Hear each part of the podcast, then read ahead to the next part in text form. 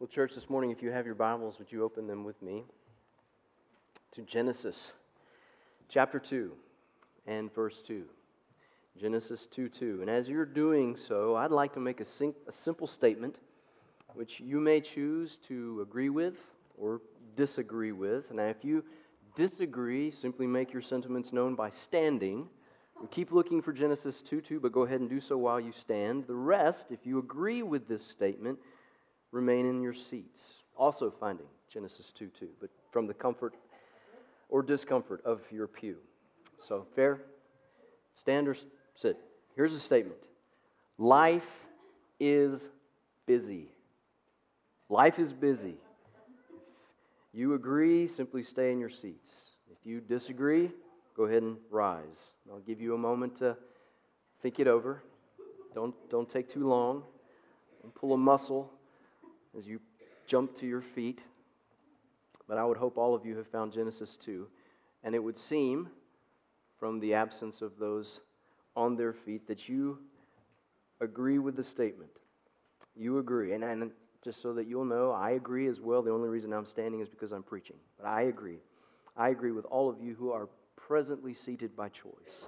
Life is busy so busy, our culture has created a career called a life coach, where, as the title describes, the individual in this career simply helps coach people through life, making sense of the craziness and trying to coordinate the busyness.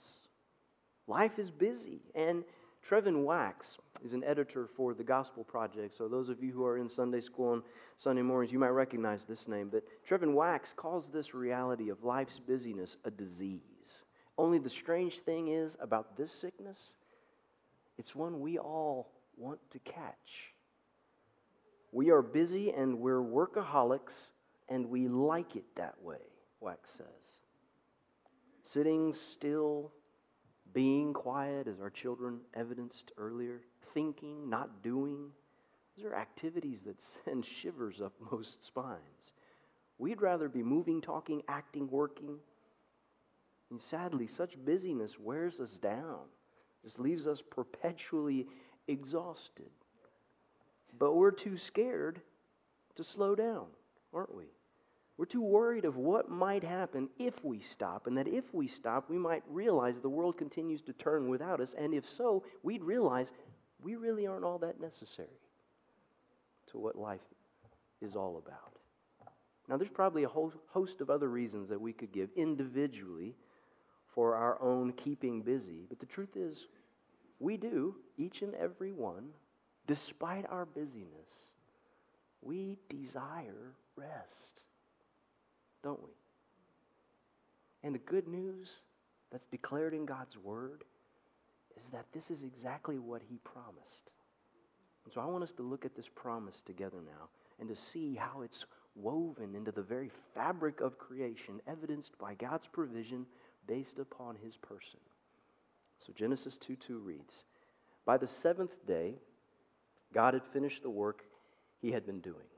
So on the seventh day, he rested from all his work. And God blessed the seventh day and made it holy, because on it he rested from all the work of creating that he had done. And may God bless the public reading of his word. So, having completed his creation of everything from nothing, Moses documents or records that God rested. And not only did he take a break after six days of work, which I imagine we can all relate to this morning, but God blessed the day on which he rested and made it holy.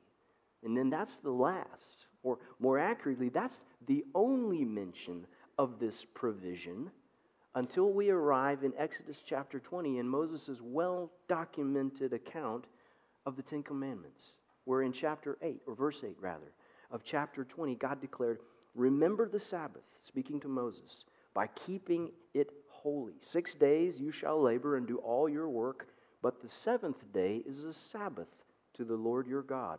On it you shall not do any work, neither you, nor your son or daughter, nor your manservant or maidservant, nor your animals, nor the alien within your gates, your foreigner.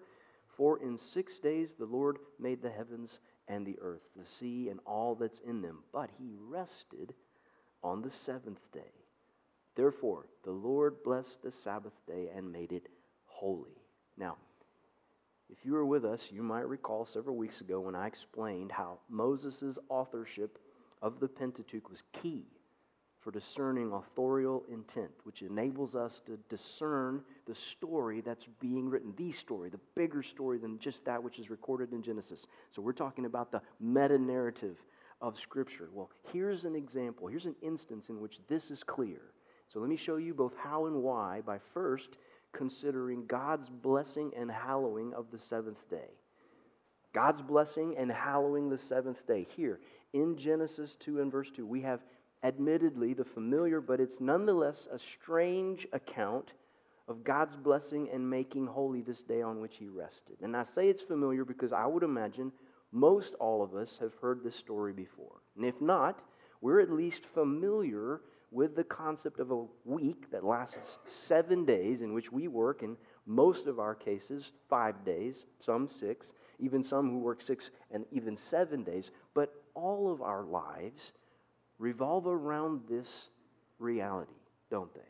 Where there's one day, for most it's a Sunday, where there's one day on which we do things differently. Now, that different doesn't mean or have to be tied to religious activity, and in my opinion, unfortunately, for many, more and more, at least in our nation, it isn't. But we still break from routine on this day. We cut our grass on Saturday, we break, we rest from that type of labor on a Sunday. We get up on a Saturday morning, we go running and we ride our bikes, but on Sunday, we rest, we sleep in. And so, regardless of reasoning, most people's life rhythm, in my opinion, in our Western culture, beats a steady six count with a break on seven. And I believe that this is exactly because of what God modeled in creation. He, he worked for six days, speaking into being all that is before completing his work by personally fashioning people, a man and a woman made in his image, and sharing his purpose, and then God rested. And this is what to many seems strange. Why did God need to rest? Did he need to rest? And in his rest, what did he rest from? I mean, certainly it wasn't sustaining all things, as the writer of Hebrews makes clear that the Son does by his powerful word, Hebrews 1 3, because if he had rested from all of that, then all that is would have ceased to be. So, what then did God rest from? And why? And I believe the answer to the what is clearly his creating. At the close of day six, he rested. So it leaves us to conclude, along with Albert Einstein and his first law of thermodynamics, that a fixed quantity of energy and matter exists in the universe. In other words, new is not ongoing. Creation has revealed that to us from the very beginning. All that has been made has been made.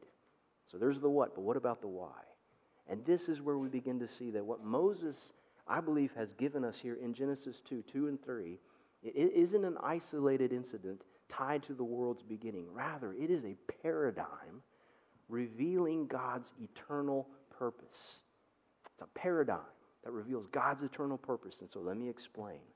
I believe that God's blessing and making holy the seventh day was his dedication of one day in every seven to be a time of blessing for his people. Because, and this is what we'll see as we get a little further in our journey through Genesis, whenever God blessed something, if it was a, uh, for example, when he blessed the journey or he blessed a person in the scripture, in the stories, that person was blessed and he became rich with blessings. When God blessed the land, the land became rich with blessings. And so when God blessed the seventh day, it, the day, became rich with blessings. It became rich with blessings, and I'll explain what I believe the blessings to be in a moment. But first, this day was blessed, but not only blessed, it was also made holy or hallowed. The NASB translation, if you have that, reads sanctified. In essence, in essence, and for the, in the words of one pastor theologian, this day, in being hallowed, this day was set aside for a special focus on what is holy, namely, God and His holy works. So, if we go back then to what is this rich blessing then that marks this holy seventh day, I believe that rich blessing is God Himself. for he alone is ultimate. He is, as, as he told Abram in chapter 15 and verse 1, he is our shield and our very great reward. He's the reward. God is. And therefore, on this hallowed seventh day, God was establishing a routine for his highest creature, the one that's made in his image. He was establishing this routine in which they, like he, would stop and step back, if you will. Step back to, to commemorate with him the fact that he's the creator. He's the one who made it all. He's the fountain of all blessing. Life lived in relationship with him is what he purposed from the very beginning. From the very beginning. Because you remember when all of this takes place here in the story we're studying? This is in Genesis chapter what? 2. So this is prior to the fall, which happens in chapter 3, meaning this design, I believe, reflects God's ultimate purpose for people. However, as we noted just a few moments ago, it isn't until Exodus 20, right? Following Israel's sojourn in Egypt, that God gives Moses a commandment to make the seventh day a Sabbath. So, having lived as slaves and made to labor seven days a week, God revealed in Exodus to his people that his ultimate purpose was always rest in him. Where this rest doesn't reflect the absence of work, but the heavenly union of the two. For in the garden, as we saw last week, if you were with us, God gave Adam and Eve the task of ruling over or having dominion over creation. Later on, and we'll see this next week, you get to chapter 2, verse 15, we'll read that the Lord God took the man and put him in the Garden of Eden to work it or take care of it. Now, there's different ways in which those words work and care can be translated, but the point is spoiler alert for all of you who had hopes of hitting eternity and having wings and sitting on clouds and playing trumpets and doing nothing but, it's not going to happen. I'm sorry. What will, I believe, is a return to the Edenic state we have described for us here in chapter 2, where labor, work, is enjoyable, where work is worship, and where it's coupled with rest in perfect fellowship with God.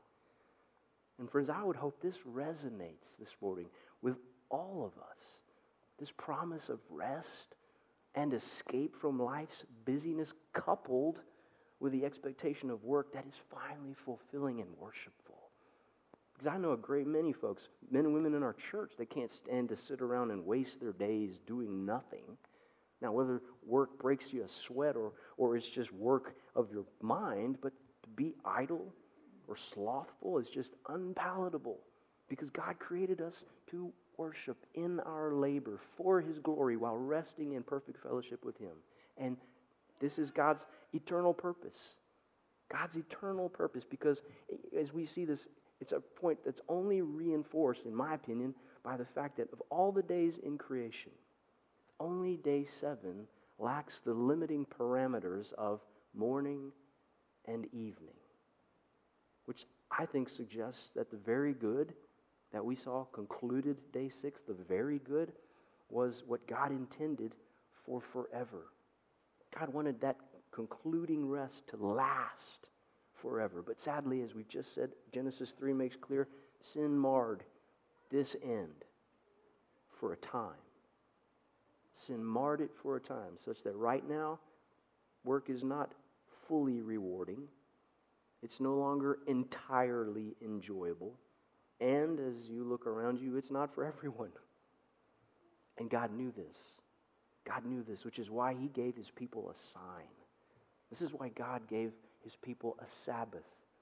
So the Sabbath is God's sign for His people, meaning this day, this Sabbath rest was given to distinguish God's people from all others. It wasn't a provision for all people.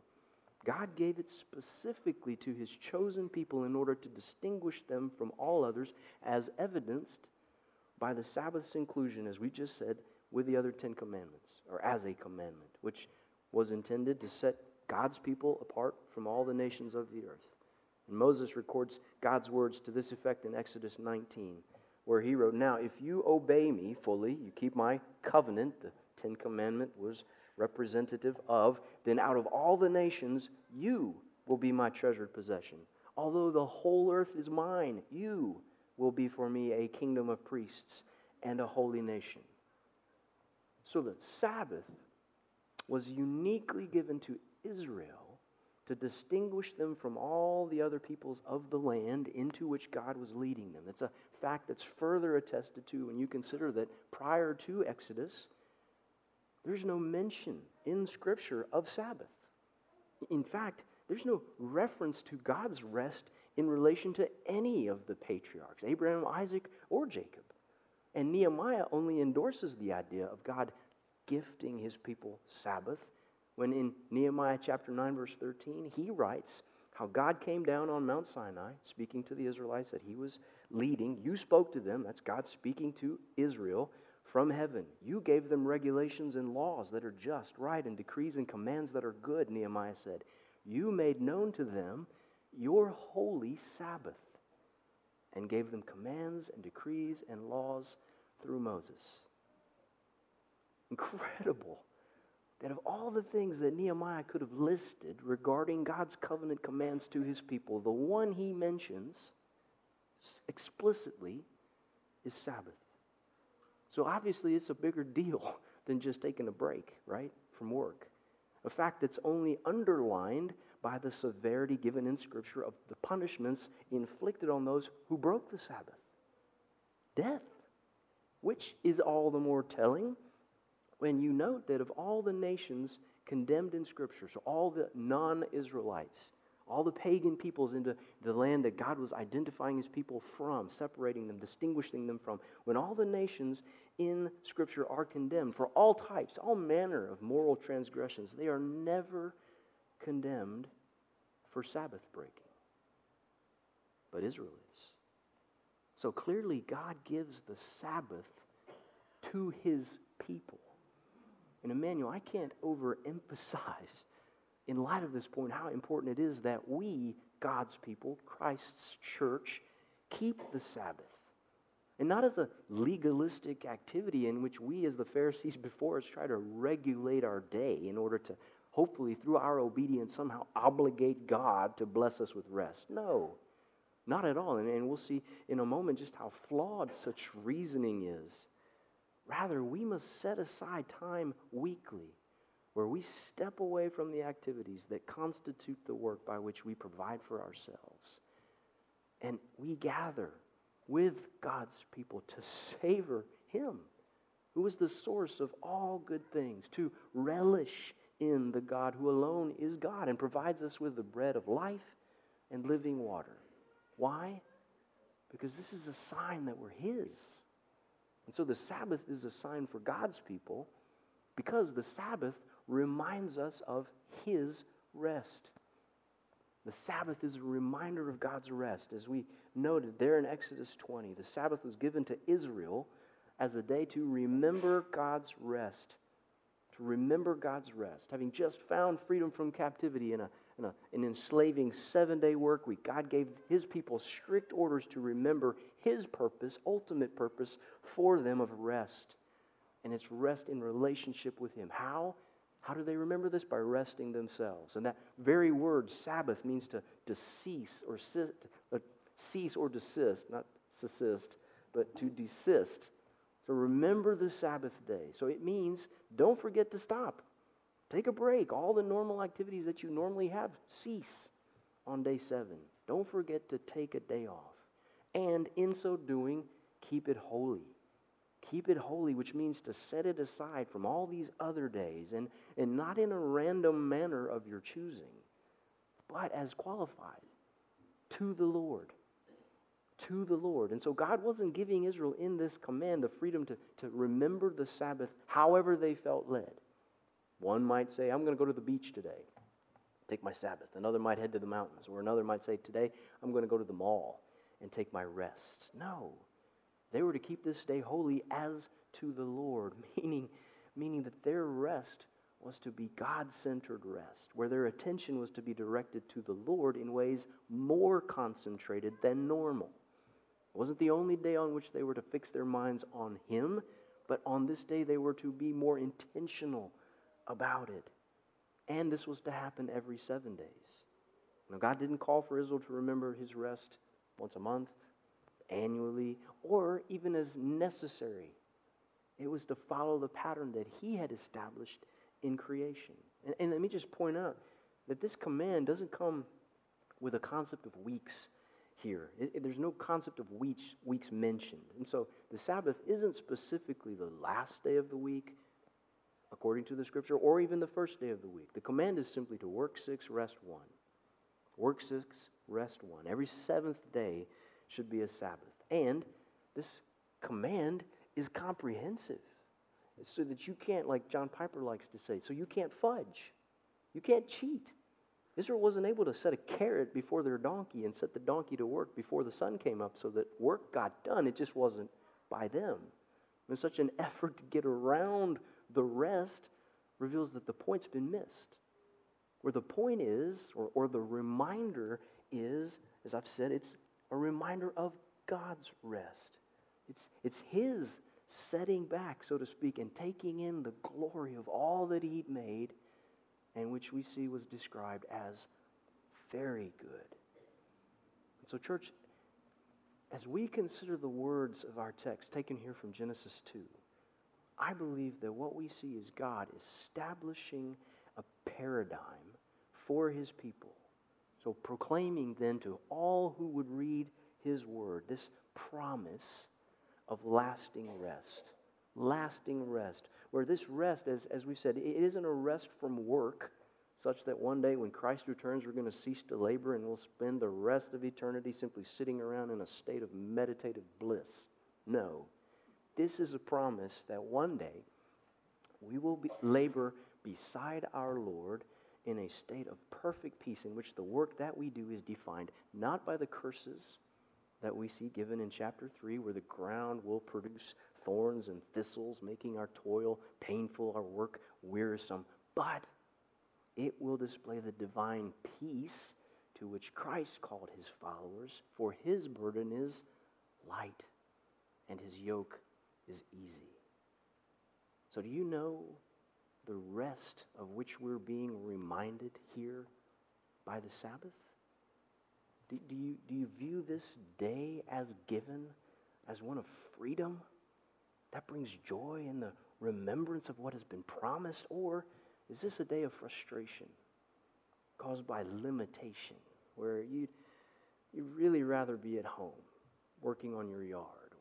On other house projects, the many that your wife has for you that you couldn't get to yesterday because the weekends are only so long. And besides, you know, Pastor, if I'm honest, I really don't get that much out of sitting with other people that I don't know all that well and listening to you, no, no offense, you know, pontificate while singing songs. I was never into karaoke anyways.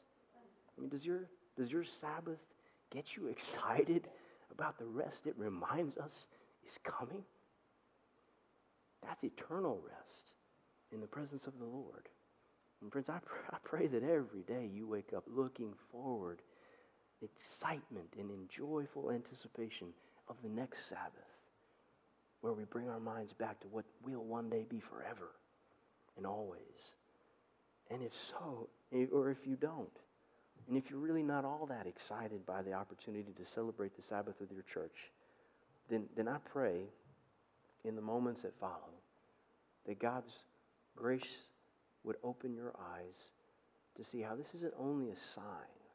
God's, God's gift of Sabbath wasn't only a sign for his people, reminding them of his rest, but it also served as God's reminder of his rescue or release.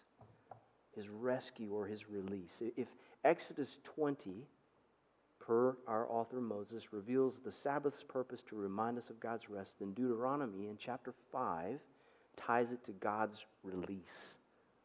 Deuteronomy chapter 5, in verse 12.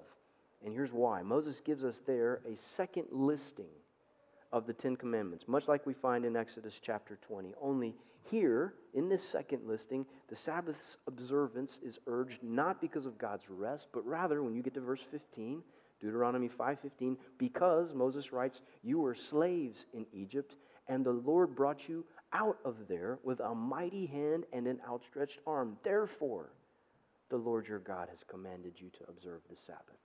In other words, the focus of the Sabbath is on God, not only as the source of creation, but also as the source of salvation. It's a salvation that we can't work for ourselves, but which was promised and pointed towards in our text for this morning, Genesis 2. And friends, now, now is where that scripture that we heard Mary,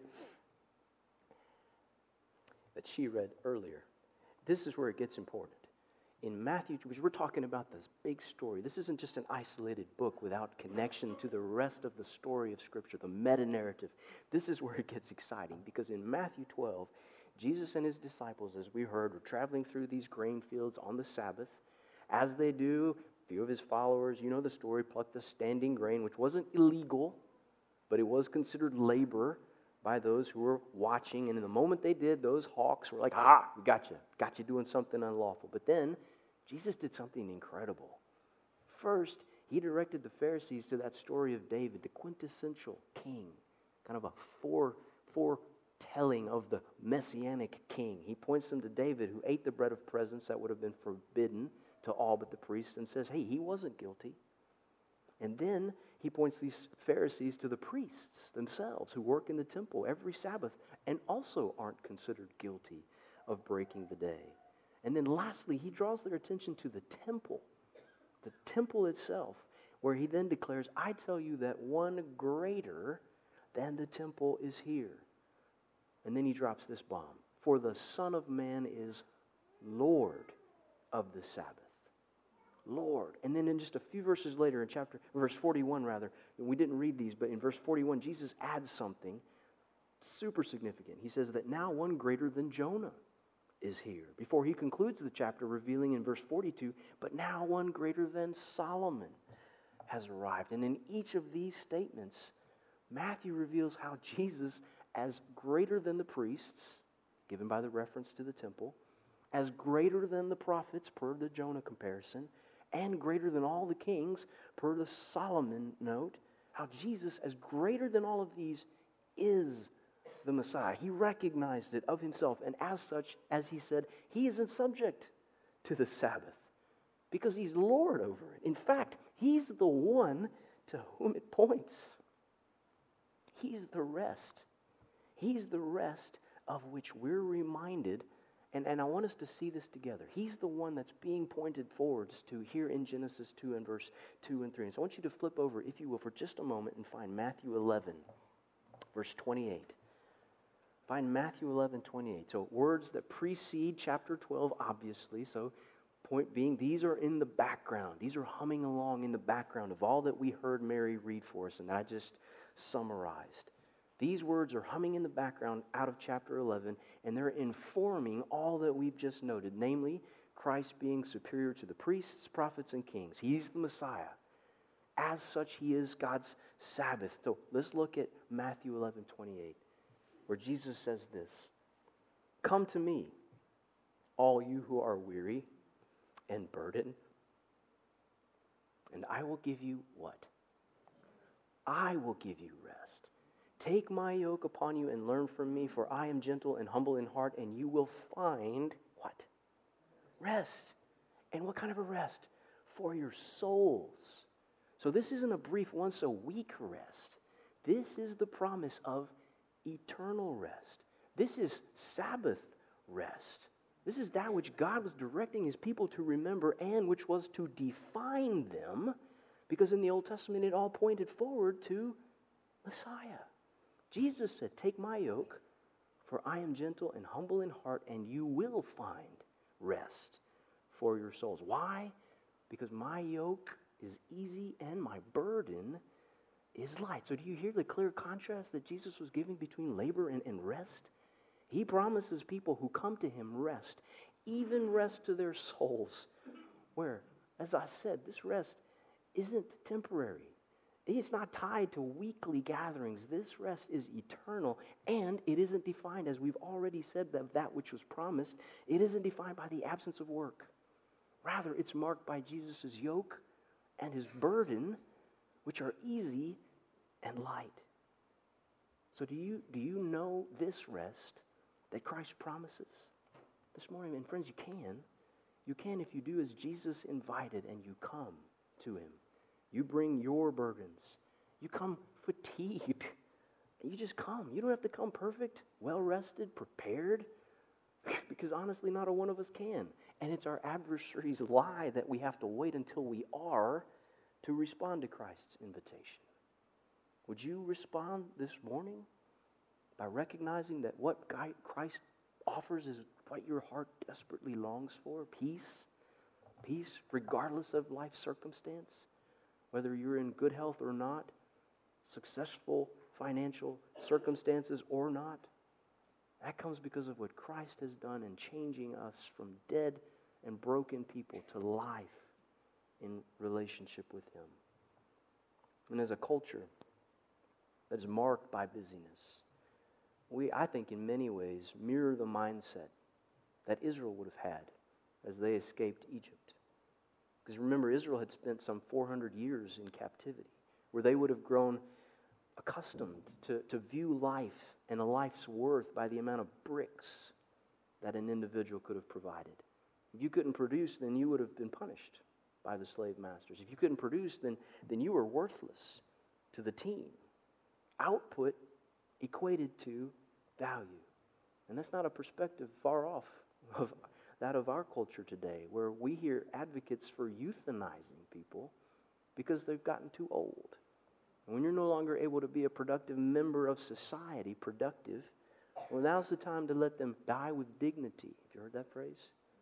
While they're still in possession of their faculties, before they get too far down that road of, or path of not being able to produce any longer for society, they become a drain rather than a contributor. And so, therefore, value is gone. But, church, our value as human beings isn't tied to our work or productivity. As we've seen, who we are is men and women. We're image bearers with our value most fully displayed as God came as one of us to redeem us while we were still sinners. Meaning, He didn't come to save us because of any inherent value that we possessed, but because He is love. And He created us to reflect His glory, which we do only as He graciously saves us by grace through faith in Him. And it's at that point we come to know His rest. And that's not a rest from work, so we no longer have a job, but it's rest from the work of trying to please God, right? Trying to find that which we desperately desire, the rest from the effort of trying to fulfill God's law, be good enough, so hopefully when we get to the end of the day, we'll get the benefit of a, of a passing grade and be allowed into eternal rest, whatever that means. Guys, we could never do that. And those who are trying know the reality of its futility. So, church, as we consider our weekly gatherings, as we land the plane, so to speak, I want to appropriate once more some things that Trevin Wax urges the church to remember. He says three things, and I'd like us to consider these three things every time we look to our times together. He says, first, remember that God created this world and he rested. Second, remember that God has begun his work of new creation, which points us to his coming consummation. So he has begun this new creation. And then, third, remember that we rest now, always, in Christ's work on the cross for our salvation. Whereby remembering isn't encouraged simply a passive thinking about, mulling over in your mind, but rather this is more an initiator for actions. Kind of like when we men remember our wives' birthdays, hopefully prior to rather than after, or when we remember our anniversary, that remembering spurs us on to excited activity of celebrating the one that we're remembering. So, too, in this case this remembering of these three things of God's creation and rest, of God's beginning of this new work, this new creation that will one day find consummation, and that Christ's work is what we rest in for our salvation. This ought to lead us to an active celebration, a worshiping of God. We gather to remember all that He's done for us in Christ Jesus. So we'll naturally worship Him, praising Him for His provision of the gospel, because without it, we'd be nothing. And all that we possess in the moment, little more than temporal conveniences without any eternal significance. But because of Christ and his sacrifice, we can look with hope to the future with the knowledge that God, great, God's gracious provision of rest in the now is only going to be magnified into eternity. I pray that everybody here this morning knows this rest and that we as a church will make every Sabbath day, we'll set it apart to exclusively celebrate our God's rest. Would you pray with me as we close? Father, this morning we, we thank you that you promise rest. Lord, for some of us it may, it may seem more appealing than others in this moment. But Father, it's something that each and every one of our hearts desires. Father, our souls long for rest, whether our bodies acknowledge it or not. And Lord, we may distract that need, put it off for a season, but it runs in the background because it's what we have been made to need rest in you. And we give you praise that this is not something that we can accomplish. We can't work rest. We can't come to know you and obligate you to provide us this. Father, for if that were possible, then some would be advantaged over others. But God, what you have done, you've provided graciously, as your word makes clear, through relationship with Jesus. Father, that relationship is offered to all who will confess their sin, repent, and believe. And God, we extend that offer every time we open your word as we hear your gospel proclaimed, Lord, and you leave it to us to respond as you work in us. We pray, Father, this morning if there are any that desire to know this rest and have this morning heard of this opportunity, Lord, that we might have conversations about that in the time that follows. But God, we thank you as your church that we, when we gather, we come and are reminded of the rest that will be and of the reality of it in the present. But we're also reminded of your rescuing of us out of slavery into life. Father, and we pray that you would just fill our hearts with a hunger of being with your church that we might be reminded of these things. For when we get apart from this, God, that, that burning and excitement dwindles. For not a one of us was designed to live in isolation from the other. We are designed for community, your people, the church.